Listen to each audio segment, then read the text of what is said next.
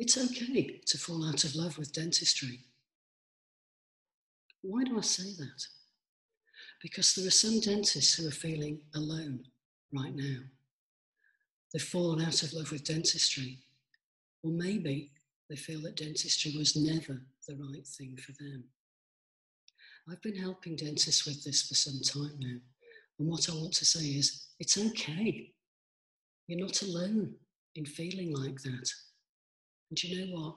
That comes as such a relief for some people because they've been thinking it's just them. And even there's something the matter with them. The good news is it's not just you, and there's nothing the matter with you. So if that's you, what can you do? The first thing I'd say is talk to somebody. Knowing that there's somebody who listens and who understands can be such a relief. And there is a way forward. In fact, there are lots of ways forward. Everybody's different. So, what works for one person might not work for another person. It's thinking about what would work for you. For some people, it's helpful to take a pause and just buy themselves some thinking time. For others, it's helpful to cut down their time in clinical dentistry to have some thinking time. Some people stay in the same practice but change the type of dentistry that they do.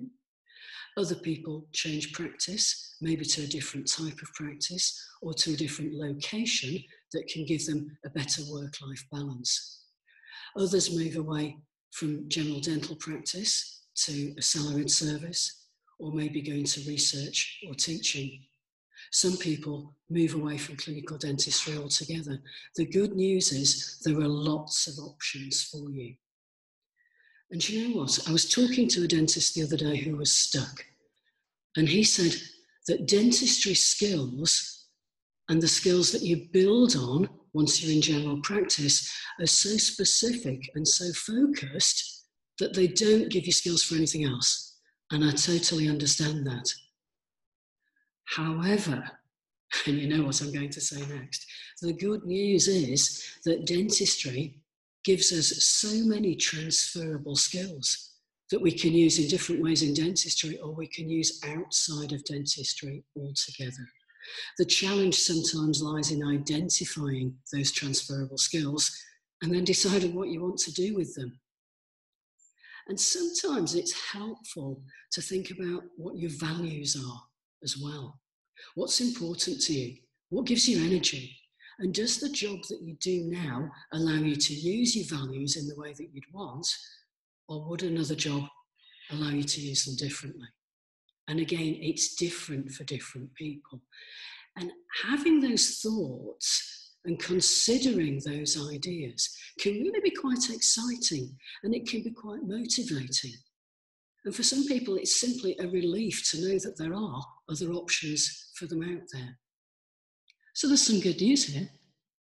In the space of a few minutes, you've found out that you're not alone, that it's okay to fall out of love with dentistry, and that there is a way forward.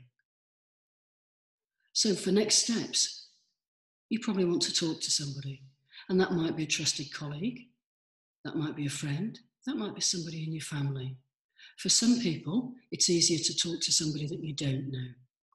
There's the confidential helpline that provides a listening ear where you can talk to another dental colleague confidentially. You can talk to people like myself that help with dental career development. The good news is that there are options out there because life's too short to be stuck in a job that you don't like.